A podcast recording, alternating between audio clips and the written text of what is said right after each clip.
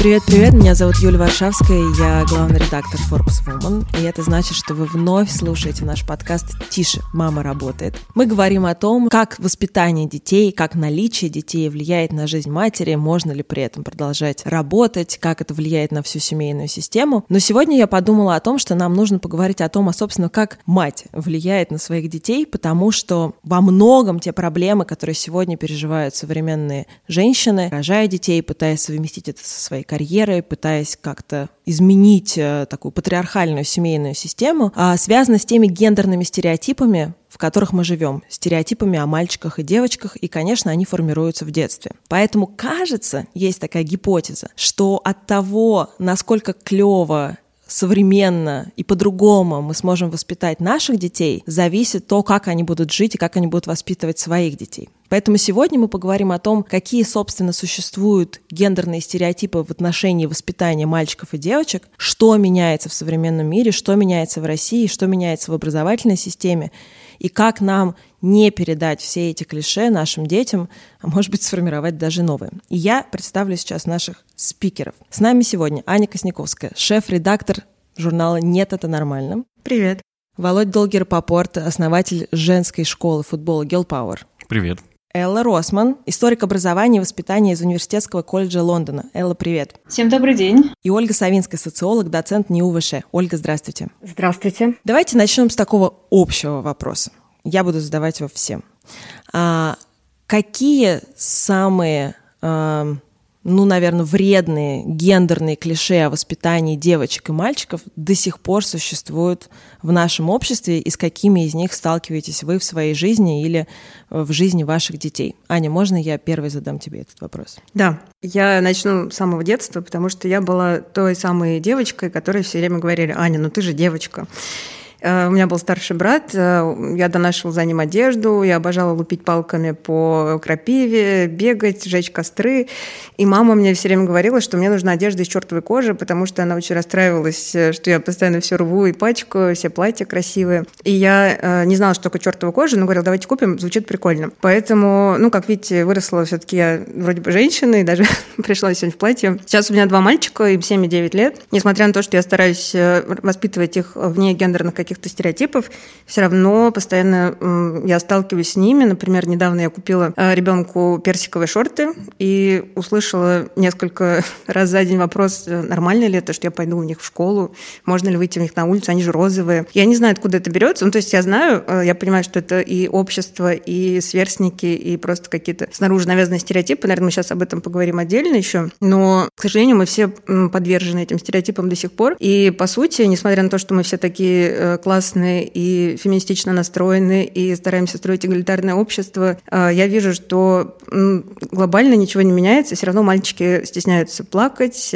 девочки стараются наряжаться и хорошо выглядеть, и такая проблема по-прежнему существует. А что ты говоришь своему сыну в момент, когда он стесняется выйти в персиковых шортах в школу? Ну, конечно, я ему привожу в пример классных, красивых мужчин, которые ходят по улице в розовых рубашках, показываю ему картинки из интернета, где актеры в поло, в розовых, и не только, в разных цветов, и с длинными волосами, и говорю, что это все не так важно. Привожу в пример папу, который тоже может, он достаточно брутальный и маскулинный, но при этом он тоже носит персиковые какие-то вещи, и в этом нет ничего страшного, он не станет девочкой, если, например, там, не знаю, наденет что-то розовое, или э, недавно он захотел покрасить волосы, я очень обрадовалась, и мы пошли краситься, и он выбрал, там было два варианта, розовый и синий, и, конечно, он выбрал синий. И я сказала: Федя, а еще был фиолетовый. И я спросила, почему не фиолетовый? И Федя сказал: фиолетовый, это же почти как розовый.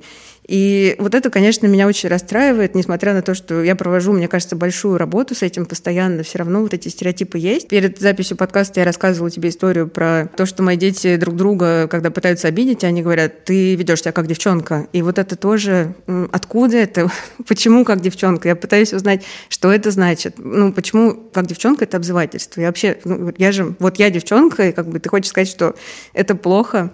Ну, ну, нет, наверное, в общем, они сами не понимают, но почему-то это уже у них в голове есть откуда-то. Мне кажется, что вопрос, откуда это берется, нам нужно задать Ольге, потому что Ольга автор э, потрясающего исследования о том, какие гендерные стереотипы существуют в детских садах. Ольга, вот вы можете ответить на вопрос Ани, откуда это все берется? Это берется из действительно практик, которые существуют в детском саду, но не только, потому что родители поддерживают эти практики, они считают, что это совершенно нормально, поэтому это, наверное, скажем, вот такое дошкольное детство, где родители в союзе с нашим, скажем, традиционным дошкольным образованием рождают и поддерживают эти стереотипы. И мы знаем, что в детских садах, вот вопрос был, да, про то, какие стереотипы, по сути, да, вот притворяются в жизнь.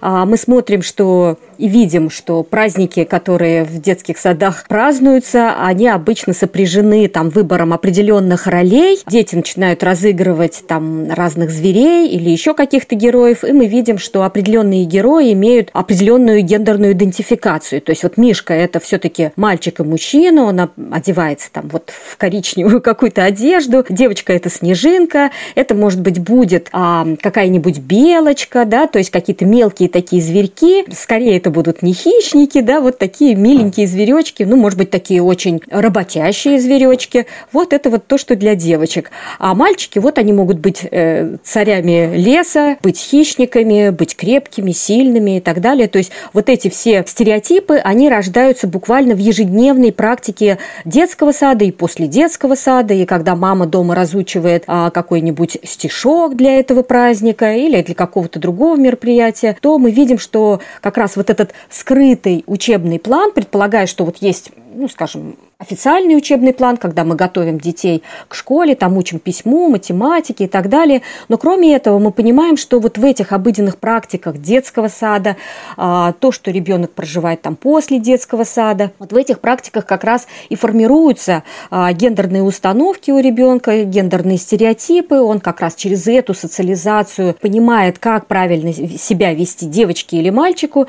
И мы видим, что в том числе, мне кажется, какие-то вот были там, скажем, всплески, переосмыслить это, но последние годы мы видим в силу вот такого консервативного поворота а, внутри, там, скажем, социальной политики и в целом каких-то идеологических конструкций, которые в нашей стране происходят, а, мы видим, что а, все-таки ужесточаются вот эти рамки, что положено делать девочкам, что положено делать мальчикам, и это очень четко транслируется а, для родителей дошкольного возраста. Я помню, на одном из мероприятий было много вопросов от родителей вообще, можно ли, если ребенок вдруг захотел, мальчик точнее, вдруг захотел одеться а, в пачку там снежинки, не будет ли он потом э, мальчиком нетрадиционной ориентации всю оставшуюся жизнь. Вот это вот такой, ну, жуткий, совершенно ненаучный, какой-то лысенковский, скажем, да, стереотип, что если ребенку, независимо от пола, хочется облачиться во что-либо, то это должно повлечь за собой смену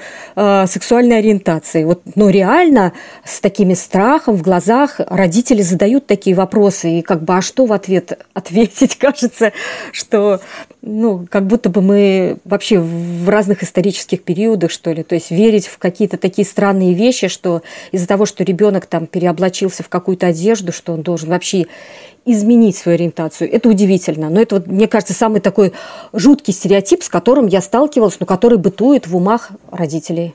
Ну да, кажется, действительно, у нас нет никакого промежуточного этапа. То есть когда, ну, у нас даже на уровне самой высокой власти э, называют это гендерные свободы, а подразумевают э, на самом деле не нормотипичную сексуальную ориентацию, или как они это называют, даже, я даже представить не могу.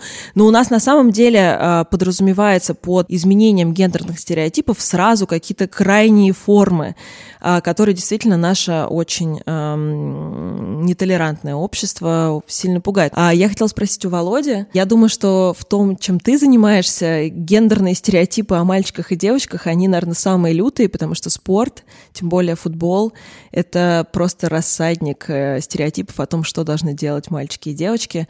С чем ты сталкиваешься и э, преодолевается ли это как-то сегодня? Ну, мы сталкиваемся с этим примерно каждый день. Причем как в людях, которые там нас окружают, там команды соперников, мальчиковые тренеры, родители, люди, которые просто проходят мимо нас в Лужниках и видят, как мы тренируемся, с одной стороны. С другой стороны, эти столкновения, они на самом деле очень короткие и приятные, потому что э, стереотипы разрушаются ровно в тот момент, когда люди видят, что девочка играет так же, как мальчик. Особенно, когда мы говорим про маленьких детей, там разница вообще незаметна. Кто-то, может быть, техничнее, быстрее и так далее, но в целом, в среднем это примерно то же самое. И в этом смысле это очень приятно, потому что вот сначала тренеры и родители, сме...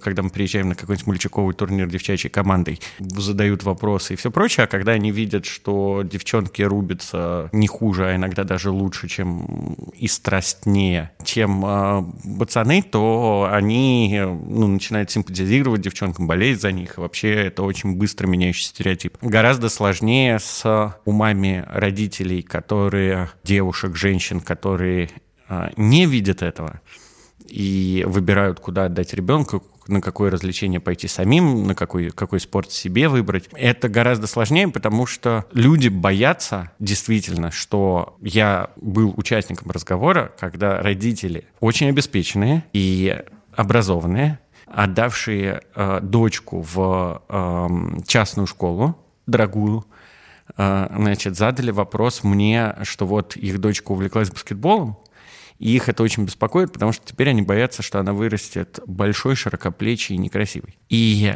дальше действительно с обеспеченными, образованными родителями я полчаса разговаривал, что выбор спорта в детстве и э, как бы комплекция в старшем возрасте не связаны между собой. Ребенок будет вырастет таким, каким он уже заложен. Вот. Но это правда то, что пугает. Вот. И в этом смысле, э, конечно, низкая, простите, образованность, э, простите за это слово, я буду выражаться э, штампами населения, вот, она на самом деле, правда, очень сильно э, всем мешает, потому что, ну, если я как родитель боюсь гомосексуальности моего ребенка, а это в целом понятный страх. Если я боюсь, что ребенок будет, там, если мы говорим про дочку, слишком мужественный, если я боюсь, что мальчик будет слишком женственный, то в этой ситуации я буду стараться всячески его от этого страха уводить. И то, что вызывает у меня страх, я буду не трогать. Вот. И не вникая. Поэтому, да, надеть розовую рубашку на ребенка, это, ну, как бы страшно. Особенно, если он сам этого хочет. Отдать девочку в футбол страшно. Вот. И что с этим делать?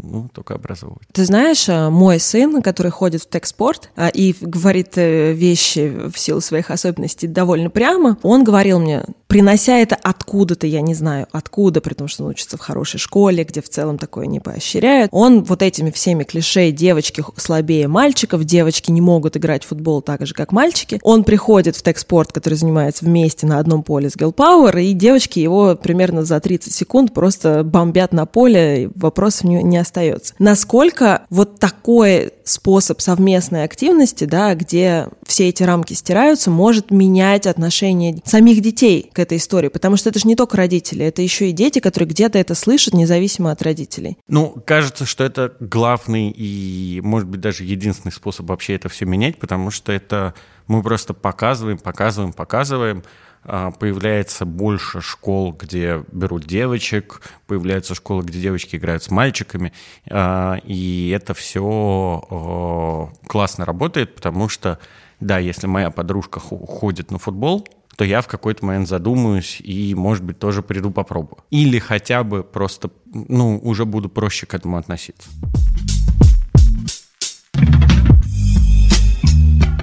Всем привет!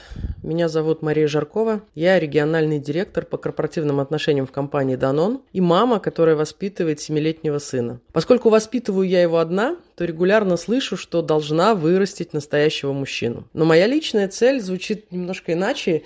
Я хочу вырастить настоящего человека. Я сама с детства не могу забыть вот это вот «ты же девочка». Мне сразу хотелось сделать наоборот. Поэтому я очень стараюсь не говорить Славе этих слов. Даже если он, например, плачет или отказывается тащить свой рюкзак. Ну, эмоции или желание помочь ведь не зависит от того, что он мальчик. То же самое относится к любым занятиям. Я никогда не подходила, например, к спорту с той меркой, что вот это вот для мальчика правильно, а это нет. У него перед глазами пример мамы, которая много лет с удовольствием играет в футбол, ну, на любительском, правда, уровне. Слава, наверное, мне кажется, футбол считает больше женским спортом, чем мужским. Тем более с прошлого года я еще выступаю в качестве организатора турнира Dan Eco Cup, где наша компания постаралась объединить через футбол и экологическую повестку активных мам, у которых дети занимаются спортом, дети самых разных возрастов. Первый кубок состоялся в Казани в прошлом году. В этом году мы планируем провести его в Самаре. Это наглядная иллюстрация гендерного равенства, где девочки на равных, совершенно на равных, играют против мальчиков в выставочном матче, а потом все вместе дружно болеют за своих мам, которые выходят на футбольное поле. Все получают огромное удовольствие и невероятный заряд положительной энергии.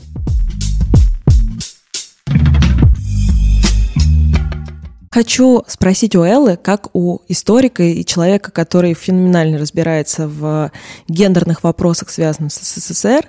Элла, вот то, о чем мы говорим про сегодняшний день, какие у этого корни и насколько это менялось за последние десятилетия? И были ли какие-то отличия, например, в советский период, когда вроде бы мы пропагандировали равенство, хотя кажется, что девочки все еще были снежинками, а мальчики были львятами? Какой исторический взгляд на эту проблему? Это вопрос важный, и мне кажется, что он позволяет немного наш взгляд вообще на то, что мы сегодня обсуждаем, изменить, потому что когда думаешь, как нам, как воспитывать своего ребенка, да, как изменить его взгляды на, не знаю, на традиционное мужское и женское, как побороть какие-то стереотипы, да, в его воспитании, то может создаться впечатление, что вот у нас есть современность, да, где что-то резко меняется, какие-то резкие изменения происходят в области того же гендера. И вот мы пытаемся вместе, да, с этими изменениями тоже как-то развиваться. И есть у нас какая-то гигантская, э, многовековая традиция, против которой мы, как такие маленькие люди, пытаемся бороться, и не всегда успешно, да, у нас это получается. На самом деле, если смотреть исторически, то это вообще не так. У нас нет никакой единой многовековой традиции воспитания детей. У нас вообще сама идея воспитания детей – это очень поздняя идея. Долгое время в западной, например, культуре дети рассматривались не как что-то такое специальное, отдельное, требующее особого подхода, а как маленькие взрослые или такие недовзрослые. Не было никакой специальной там детской литературы, специальных идей о воспитании. И вообще это все, ну, та же идея воспитания, она начала формироваться только в семнадцатом веке. А, например, те же идеи о том, что мальчиков и девочек надо по-разному одевать, это идея начала двадцатого века. Есть очень хорошая книга об этом Джо Паулетти, где она рассказывает, это такая историк костюма, что, ну, долгое время детей, да, мальчиков и девочек одевали в одинаковую примерно одежду. Конечно, там могло сильно отличаться в зависимости от страны, класса и так далее, но в целом не было вот этой вот, вот этой мантры, да, мальчики – это глубокие, девочки — это розовые. Вообще сначала, когда эта мантра начала формироваться, было даже ровно наоборот. Мальчики, считалось, что мальчикам, наоборот, подходит розовый цвет, потому что розовый цвет связан с красным цветом, а красный цвет — это цвет ярости, силы, э, мощи, да, какой-то доминации. А поэтому, в общем, это идеальный цвет для мальчиков. А для девочек как раз подходит голубой, потому что это цвет нежный, э, прелестный, да, и отражающий ее женскую натуру. То есть вот эти все вещи, они на самом деле не просто исторические, они еще и постоянно менялись, они ужасно ситуативны,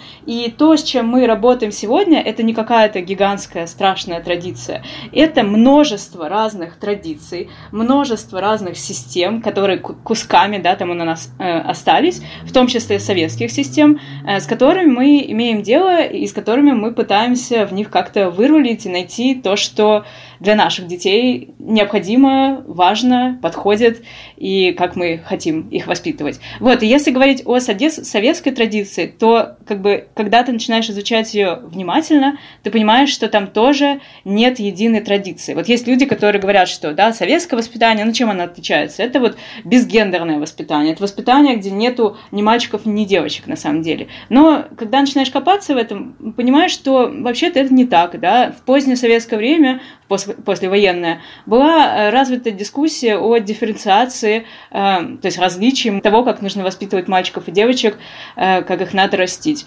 Был у нас период советской истории с сорок третьего по пятьдесят четвёртый год, когда у нас вообще в больших городах была...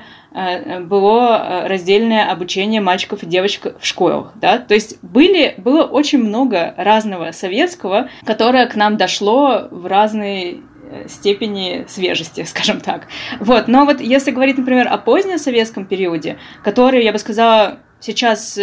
Многие его осколки, да, сейчас с нами все еще в постсоветское время остались, то там в позднесоветский период, да, где-то вот в брежневское время, может быть, чуть раньше, в оттепельное время, начался как бы такой неоконсервативный сентимент, да, началась такая дискуссия, в прессе она была, что вот мы в Советском Союзе мальчиков и девочек слишком одинаково начали растить, да, мы как-то вообще забыли про различия мужчин и женщин, как-то слишком увлеклись гендерным равенством. Кстати, исторически это не так. В Советском Союзе все-таки так и не было достигнуто гендерное равенство, хотя об этом заявляла верхушка, да.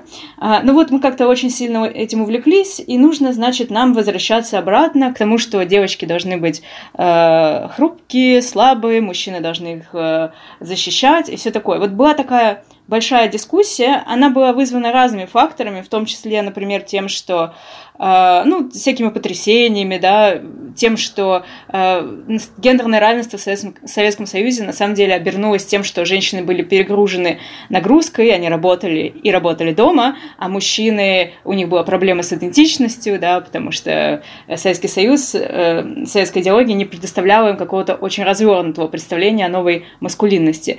Э, вот это все воспринималось как оно не понималось вот в таком виде, в котором оно было на самом деле, оно воспринималось как знак того, что вот мы увлеклись слишком сильно гендерным равенством. И вот, этот, вот, вот эта дискуссия о том, что мы как-то увлеклись гендерным равенством, и нужно все вернуть обратно, да, как-то э, назад в прошлое, мне кажется, вот эта дискуссия все еще оказывает довольно сильное влияние на всякие современные российские разговоры о воспитании детей. Что современный феминистический дискурс об этом говорит? Что, что говорят нам об этом современные, не знаю, гендерные исследовательницы? Ну, конечно, современные исследователи, феминистки, они выступают за то, чтобы как можно меньше было вот этих каких-то жестких коробочек, да, в которых укладывали бы детей еще до того момента, когда они вообще сообразят, что с ними происходит, потому что, ну и так, как бы достаточно всяких ограничений в жизни, да, достаточно всяких, всяких сложностей, с которыми мы сталкиваемся, и коробочек, в которые нас укладывают, да, нас ограничивает все, и наше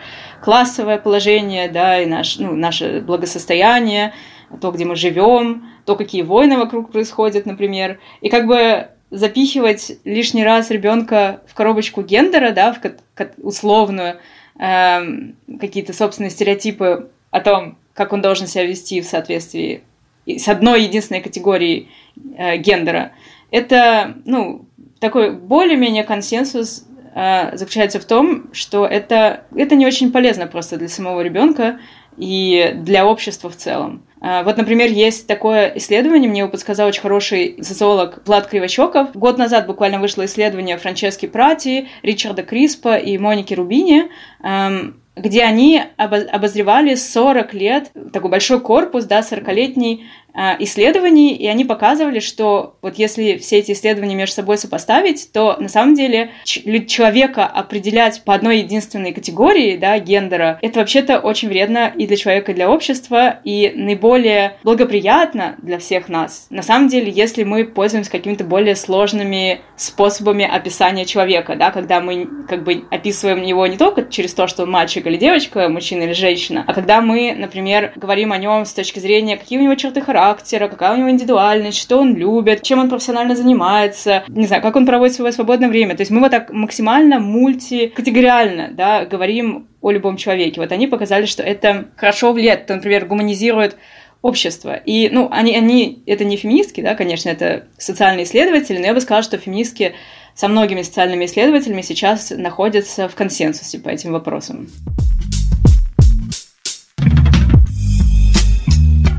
Хорошо, задам такой вам вопрос. А, собственно, а зачем нам это нужно? Чем нас не устраивает сегодня мальчики-львята, девочки-снежинки? Чем нам мешают эти гендерные стереотипы? И зачем вам, нам, как обществу, это нужно, если от нас это, собственно, даже на каком-то, что ли, национальном уровне мало то, что не требуют, а еще и нам это, на самом деле, запрещают? Аня, что ты думаешь? Конечно, это в первую очередь история про равенство. Я, наверное, буду говорить как мама мальчиков, да, про девочек тут а, тоже, наверное, есть кому сказать. А, мне кажется, очень важно, что, чтобы мужчины учились выражать свои чувства, чтобы они не стеснялись своих эмоций. У нас долгое время был на это запрет, и даже сейчас мы, люди нашего поколения, мы периодически с этим сталкиваемся, даже в, через...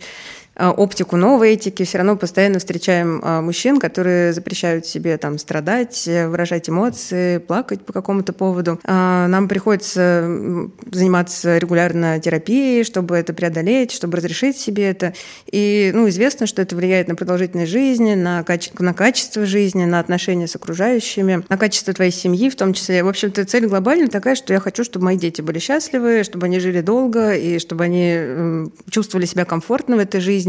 И когда моему сыну, например, будет грустно и обидно, и ему захочется об этом донести это до общества в какой-то для него приемлемой форме, чтобы он этого не стеснялся и выражал свои эмоции так, как считает нужным. Мне кажется, это здорово снижает уровень насилия также в обществе, потому что все-таки, когда мужчина может разными способами выразить свои эмоции и сказать, что ему там что-то не нравится, и он не приучен с детства, что мужчина должен хлопать кулаком по столу или, там, не знаю, хлопать дверью, уходить куда-то из дома со скандалом, чем больше у тебя инструментов, тем больше есть возможности коммуницировать с обществом. И мне кажется, это, ну, это очень важно для развития общества в целом в будущем. Я вспомнила еще одну историю про стереотипы, пока мы тут разговаривали. Когда у меня старший сын был совсем маленький, он очень любил возить колясочку. Ну, как и все, мне кажется, дети. И у его папы как раз он воспитан очень был патриархально и в такой патриархальной системе ценностей, несмотря на то, что он носит розовые иногда. Но он с ужасом смотрел на то, как сын возит коляску, и говорил: мой ребенок не будет возить коляску. Я,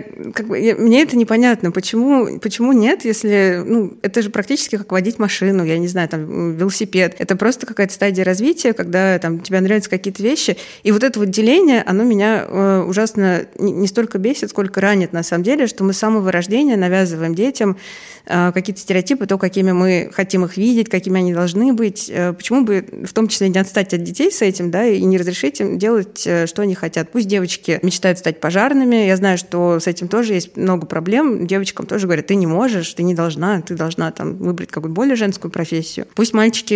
Есть сейчас мальчики-мастеры там, по маникюру, мы недавно писали об этом в НЭН, вот, про четырнадцатилетнего классного парня, который выиграл конкурс мастеров по маникюру. Это круто, это разнообразие, это какое-то ощущение того, что ты можешь все, и перед тобой открыт весь мир, и нет никаких запретов. И, ну, мне бы очень хотелось, чтобы наши дети росли вот в таком обществе, где они э, чувствуют и знают, что, ну, им открыты все двери. А какие э, стереотипы? Мы же, понятно, что к той точке, в которой мы сегодня находимся, каждый из нас пришел какой-то своей дорогой. Мы, нас тоже воспитывали наши родители, у которых были свои стереотипы, бабушки и дедушки, у которых были еще какие-то стереотипы. Вот э, что ты преодолела в себе за свою жизнь, свое развитие, свою работу в журналистике, что ты сегодня стараешься не передать своим мальчишкам? Неважно, какого вы пола и не знаю, какого цвета вы носите одежду, то, что тебе нравится, ну, это то, что я регулярно повторяю детям, как делай то, что тебе нравится. Если тебе нравится носить розовое, носи розовое и не обращай внимания на то, что говорят. Я знаю, что это очень сложно, это легко сказать, не обращай внимания, но, наверное, это можно накачать, я думаю, как какую-то мышцу, возможно. Делай постепенно, не знаю, покрась, вот сын покрасил прядь волос вот в синий цвет, он в следующий раз покрасит там, не знаю, фиолетовый, может быть, ты наконец-то решишься это сделать. Постепенно, я надеюсь, с моей поддержкой они смогут э, делать то, что им нравится, и быть такими, какими они хотят быть. Это самое главное для родителей, мне кажется, вот, ну, детей воспитать вот в этом, в комфортном ощущении.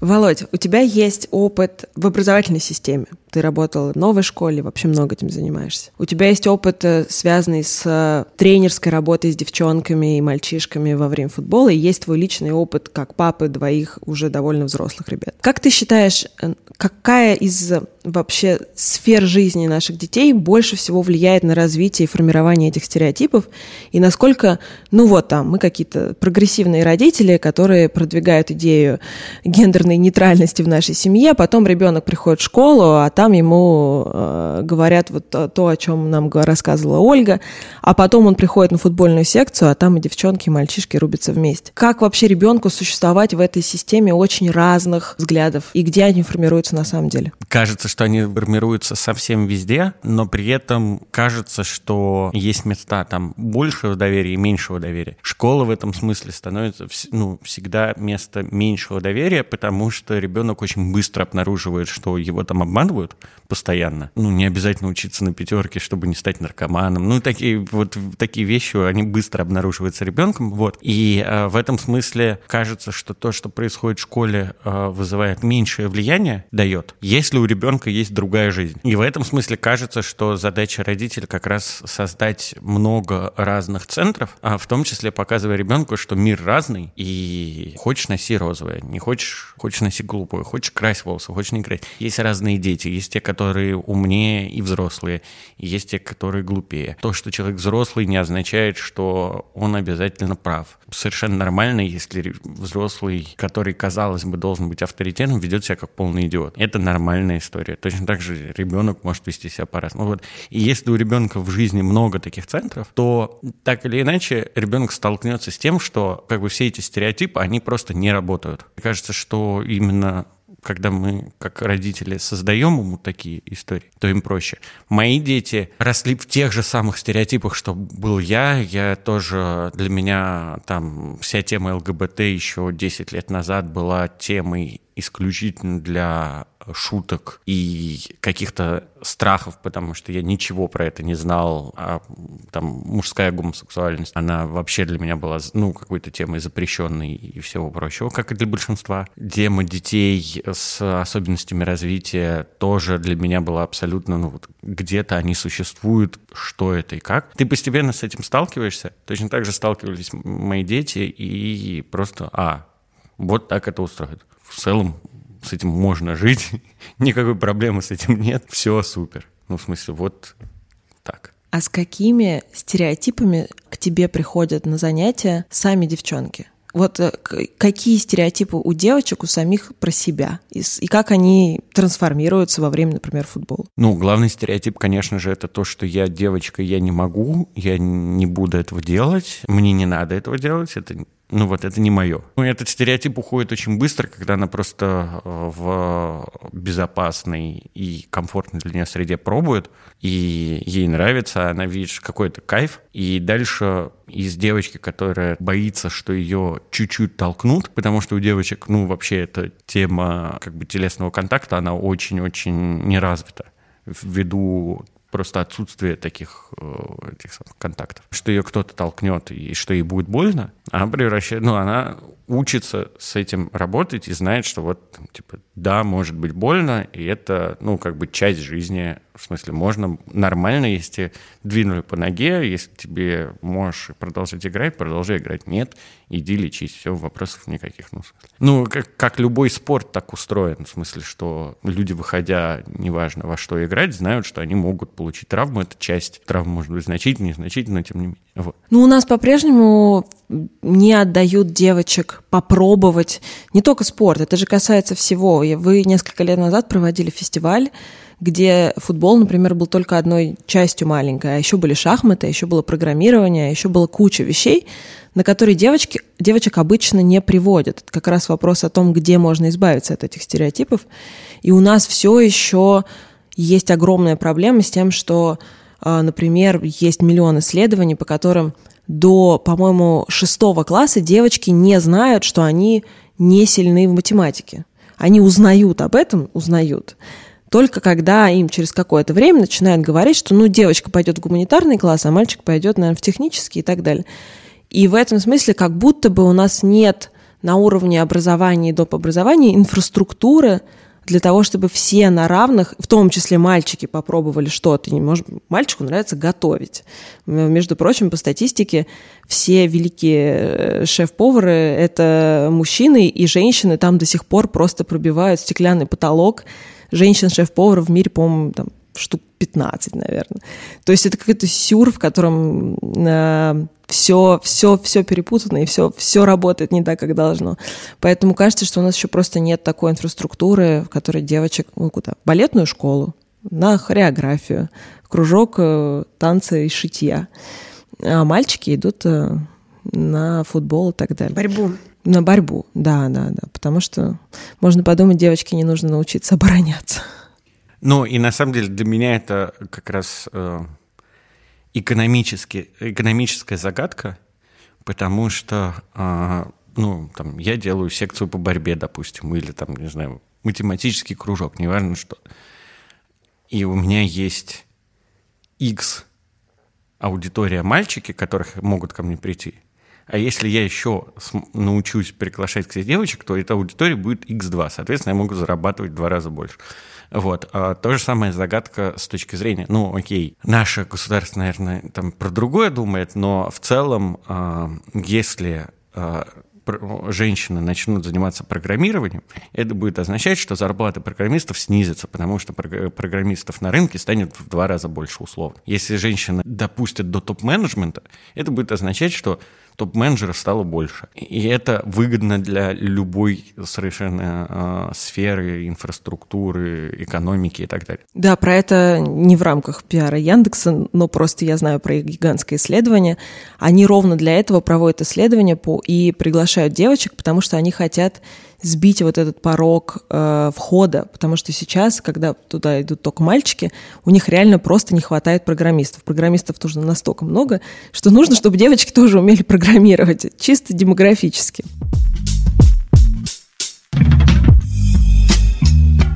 Ольга, меня в вашем исследовании и тогда, когда я его читала впервые, и когда я его перечитывала вчера, поразило то, что главный участник всех этих созданий гендерных стереотипов и поощрения этого, этой негласной гендерной разницы в детских садах являются сами мамы. Вот вы как это объясняете? И что это означает? Почему мамы встраиваются в эту систему и поддерживают эти гендерные стереотипы? Мам-то мы изучали, но мы знаем, что и папы тоже поддерживают, да.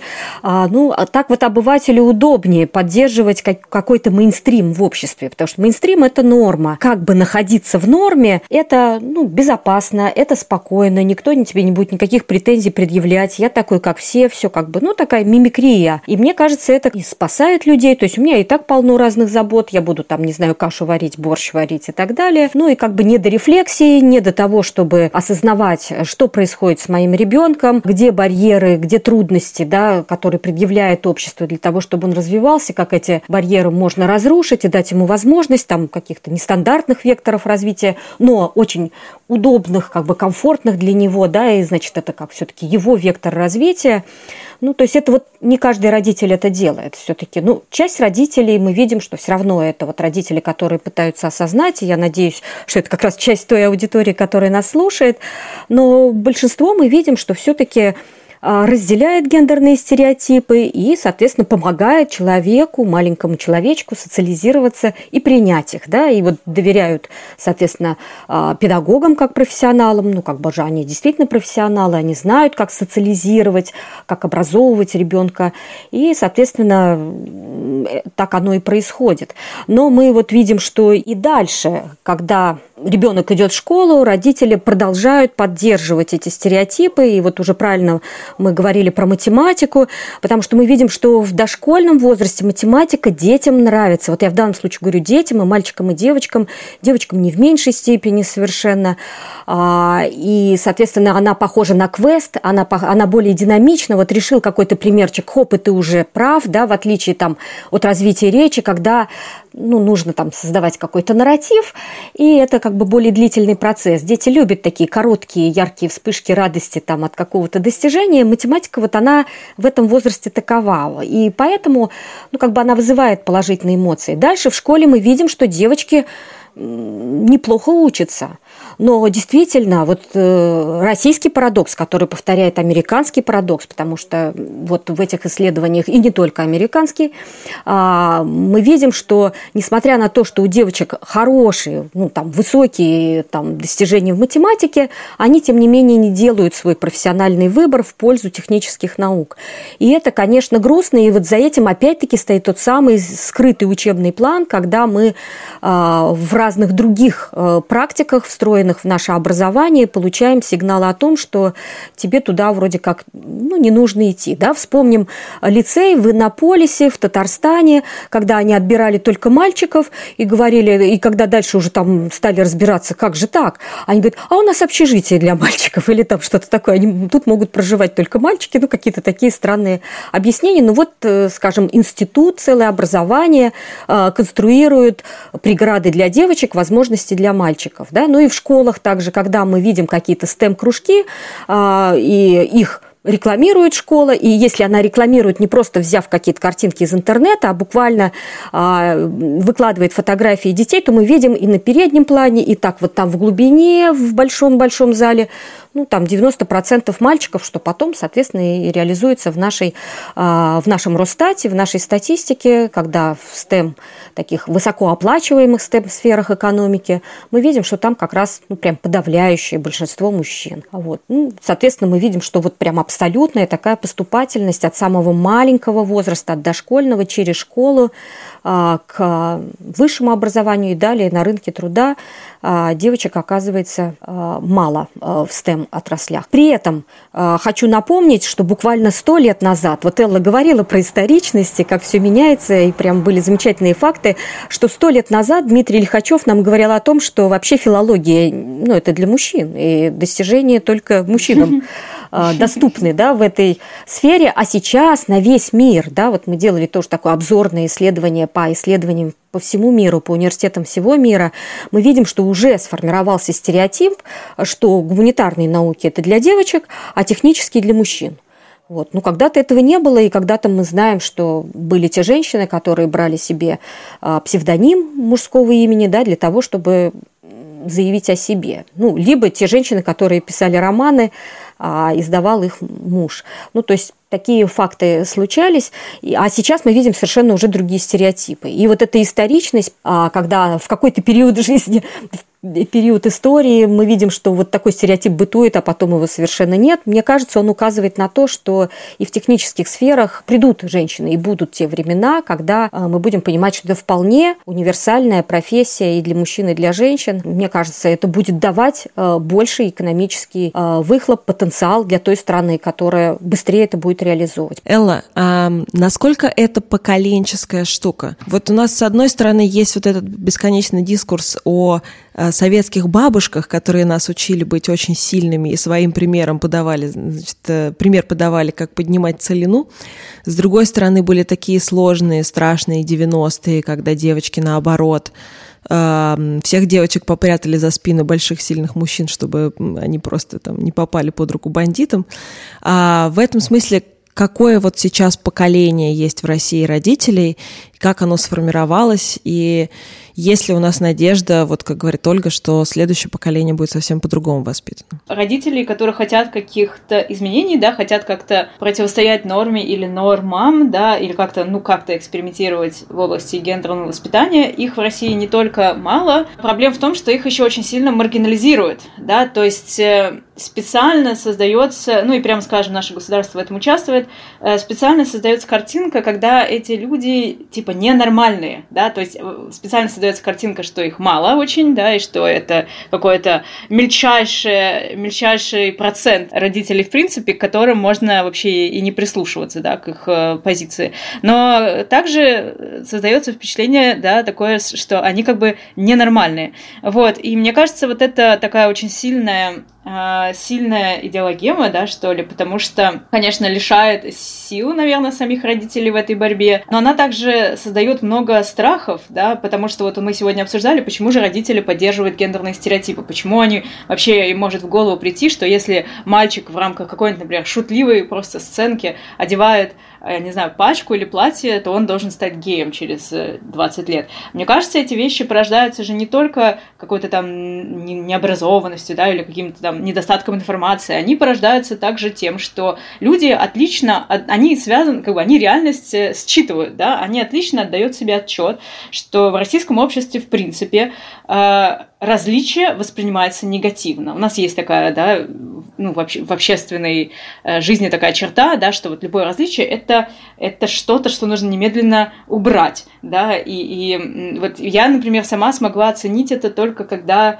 переехала в Великобританию. Я не пытаюсь тут продавать Великобританию, да, страна со своими серьезными проблемами и со своими процессами, но все-таки вот меня, одна вещь, которая меня поразила при переезде, это то, что, э, ну, то, что ты идешь по улице, и идет человек в каком-нибудь безумном костюме, да, эм, или, э, например, человек идет и поет просто по улице, да, там слушает музыку и подпевает, или человек в университетской аудитории высказывает какую-то резко э, различную точку зрения, и я чувствую, что у меня на телесном уровне срабатывает уже какой-то, ну, рефлекс это, наверное, или что-то в этом роде, что я сжимаюсь, да, потому что я думаю, ой, как-то вообще не очень здорово, да, что же происходит, наверняка сейчас люди как-то отреагируют на это, потому что я привыкла, что люди реагируют на это, что, ну, не высовывайся, да, там у нас как принято, не... прекрати немедленно, да, вот эти вот все вещи, вот эта вот вся реакция на различия, которая для российской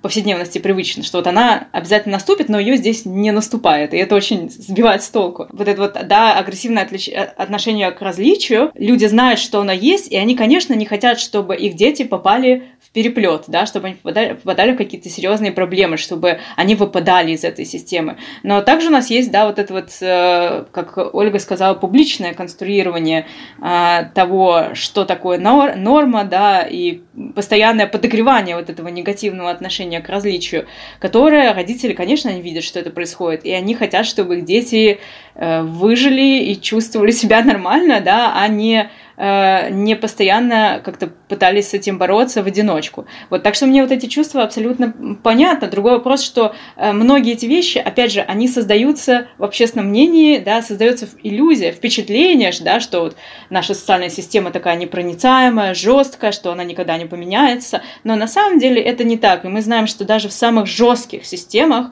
э, проходили подспудные, неочевидные изменения. Да? Например, в Советском Союзе, э, ну там вот у нас есть такая присказка, в Советском Союзе секса нет, да, которая там появилась из одной, из одного недопонимания во время одного телемоста в позднее советское время, но э, мало кто знает, да, что э, на самом деле в шестидесятые годы, например, в Советском Союзе была такая неочевидная, не вполне заметная, но сексуальная революция, да, потому что развивались исследования о э, семье и сексуальности, развивался абсолютно новый язык разговора об этих вещах, развивались новые практики, сменялось, вот как Юля, да, сказала, поколение. Всякие социальные исследователи советские, они фиксировали, что различие между шестидесятниками, да, и их родителями, оно кардинально, оно очень масштабно. И, ну, все это, естественно, не обсуждалось как-то очень открыто и не считывалось, и поэтому люди не знали, что у них вообще-то вокруг них меняется общество. Вот. И, может быть, чувствовали, что общество невозможно изменить, да, что все, э, что все застыло в каком-то непонятном состоянии. Вот, мне кажется, сейчас тоже, может быть, такие вещи. В российском обществе происходят большие изменения, скорее всего, но нам создают впечатление, да, нас пытаются убедить, что это не так. Исследователи поколений, которые используют этот термин, в современной России, они, например, говорят, что вот есть это глобальное различие между э, даже не родителями и детьми сейчас в России, а между бабушками, дедушками и всеми остальными, да, то есть родители с детьми, может быть, кстати, э, в современной России еще более-менее друг друга понимают часто, но вот бабушки и дедушки живут в каком-то совершенно другом мире, и это большой раскол, раскол очевидный, да, и эта пропасть постоянно э, расширяется, и этот раскол касается также представления о гендере. Да, то, что дедушки у нас живут в другом мире, это стало понятно. Конечно, да, это, это абсолютно так, хотя в то же время некоторые примеры абсолютной, абсолютно гендерной, гендерного равенства нам дали как раз наши бабушки, которые, конечно, несмотря ни на что, несмотря на двойную нагрузку, о которой мы писали вместе с Эллой, все равно были очень, кажется, в рамках несвободы свободными. Я, с одной стороны, все, о, о чем мы сейчас говорили, понимаю головой и всячески поддерживаю и стараюсь это применять в воспитании собственного сына, но иногда я натыкаюсь на собственные, вну... ну, то есть на то, что мой паттерн поведения в... и разговора с ребенком сталкивается с тем, что я понимаю головой. Ну, например, когда ребенок говорит мне, что можно, вот вопрос, можно ли ударить девочку? Конечно же, первое, что я ему говорю, ни в коем случае никогда ты не должен ударить девочку, девочку ни в коем случае. Девочку ты должен пропускать ее, быть, значит, вежливым и вообще ей помогать. Потом я думаю, так, стоп, а почему он должен как-то отдельно помогать девочке, если мы живем в мире гендерного равенства? И в целом идея ненасилия должна распространяться на всех. И, и дальше я начинаю вести свой диалог с собой, который я не могу выплеснуть на своего ребенка, потому что я сама на некоторые вещи до сих пор не знаю ответов. Вот если у вас такие вещи... Какие диалоги по этому поводу вы ведете с самими собой и что в итоге говорите своим детям? Я, к сожалению, тоже не могу ответить на этот вопрос однозначно, потому что меня мучают те же самые вопросы, что и тебя. Часто я даже замечаю, что мы спорим с моими довольно прогрессивными подругами еще на тему того, что не касается детей, но это даже, да, вопрос там заплатить за себя где-то в ресторане, например, да, и как бы споры продолжаются по этому поводу. Мы в НЭН писали о таком понятии, как доброжелательный сексизм. Это когда ты хочешь сделать что-то из добрых побуждений, да, и при этом все равно это какие-то сексистские штучки, типа там... Ну, на самом деле, это даже про то, что пропустить женщину вперед, там, придержать ей дверь. И здесь я вот лично для себя не могу найти эту золотую середину, потому что, ну, я своим детям стараюсь транслировать, стараюсь вести себя так, чтобы всем было... Ну, видишь, опять получается, что, типа, чтобы всем было хорошо, это не про тебя немного, да? Ну, как бы, если ты хочешь проявить какое-то внимание человеку, то, ну, ты можешь это сделать, там, придержать дверь, неважно, мужчина это или женщина, но все это ужасно сейчас запутано и сложно, потому что это может быть действительно проявление сексизма, или там, не знаю, ты сделаешь комплименты, это окажется, что это лукизм. А я в этом тоже путаюсь и пока не могу для себя однозначно ответить на этот вопрос. Наверное, мне кажется, как матери надо говорить вне гендерно просто с детьми, да, не про то, что там девочек бить нельзя, никого нельзя бить, потому что это проявление насилия, агрессии, старайся относиться ко всем уважительно и толерантно. Вот. Но если тебя кто-то бесит, попробуй, ну, далее по инструкции, да, там, я даю эту инструкцию. Вот. Да, просто вопрос в том, как бы мы сами еще на очень многие. Мы в процессе гигантской трансформации наших ценностей, этики, общества. И тут же мы, как родители, должны что-то сказать своим детям. Ну, а мы сами же еще не поняли до конца, что нам делать. Володя, ты как? Какие диалоги с собой ведешь? Ну вот э, там диалог про то, кто должен заплатить в ресторане или придержать дверь, уступить место и так далее. У меня и такого диалога вообще нет. В смысле, проблема с этим диалогом, потому что я ко всем буквально, в смысле, отношусь одинаково, если я приглашаю э, кого-то в кафе, и этот человек мне эмоционально близок, я хочу ему сделать приятное, то я предложу за него заплатить, где, ну, в смысле, мне вообще все равно, какого он пол. И то же самое касается двери, уступить место и так далее. А, бить, я считаю, что нельзя не всех, а только тех, кто откровенно слабее тебя. Ну, в смысле, начинать драться, особенно, ну, на самом деле, в любой ситуации, и про детей, и про взрослых, ты не можешь проявлять агрессию против существа, которое откровенно слабее тебя. И должен ее останавливать в момент, когда нет сопротивления. Вот, ну я, это, это мое. У меня сложности с трансгендерами в спорте, а я не знаю, что с этим делать.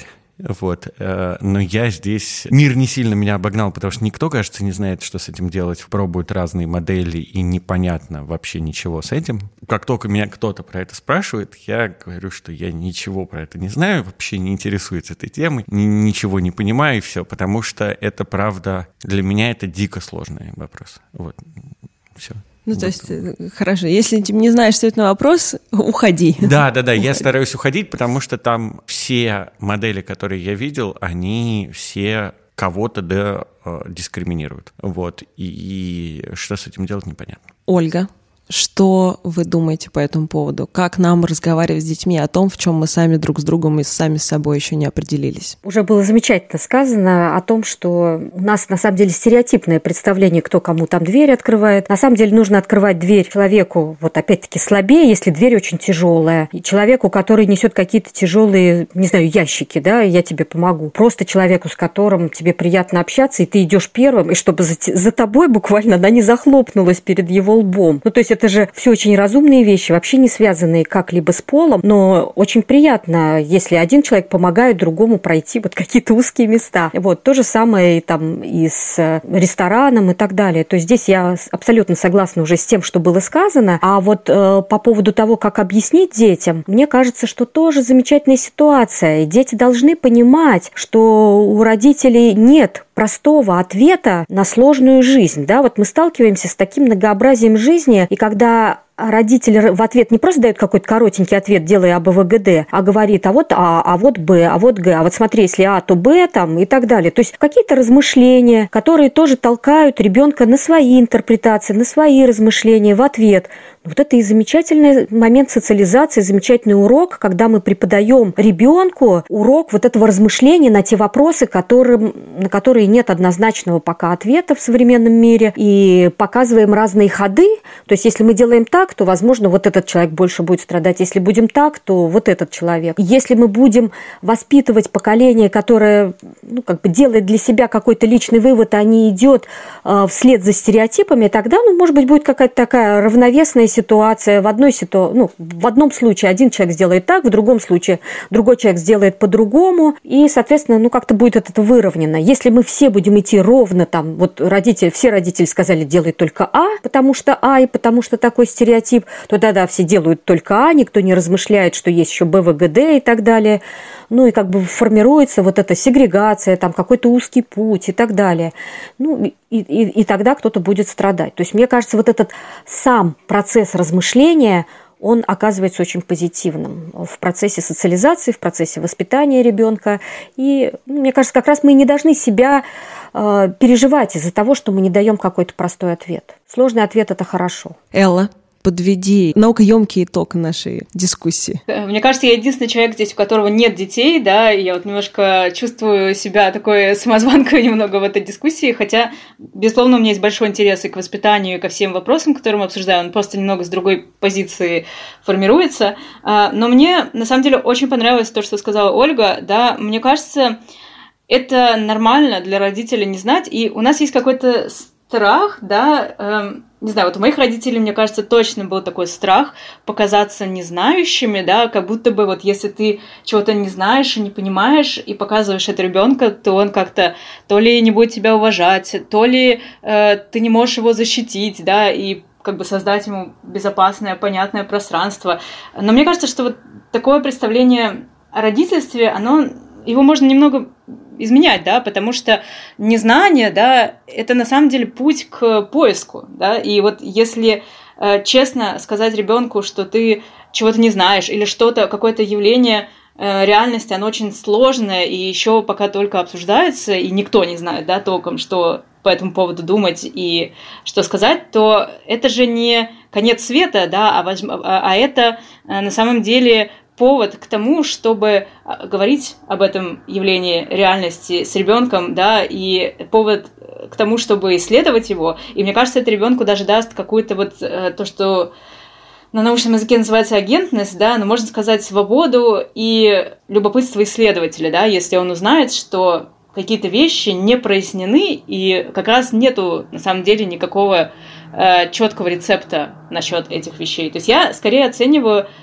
то, что родитель не все знает, как точку возможного роста, да, наверное, сейчас так называется, и для родителя, и для ребенка, а не как какую-то страшную проблему. Наверное, вот такой мой поинт. Да, вообще мы, конечно, все сейчас находимся в процессе большой дискуссии. И на самом деле, глядя на своего сына, я думаю, что, может быть, он как раз чуть ли не более полноправный участник этой дискуссии с нами. И вообще наши дети, которые сегодня учат нас гораздо большему, чем, чем даже мы их, потому что у них эти ответы внутри их сообщества тоже формируются, и они очень крутые, очень свободные. И я надеюсь, что чем больше больше будет свободных детей, тем более в свободном мире мы будем жить. И, конечно, гендерные стереотипы, они очень сильно завязаны на насилии, и насилии над женщинами, и насилии, которое оказывают мужчины, и насилие над мужчинами. Поэтому чем более свободными мы будем, и чем меньше будет гендерных стереотипов, тем меньше в этом мире будет насилия. Спасибо вам огромное, это была ужасно интересная дискуссия, а вы слушайте следующие подкасты «Тише, мама работает».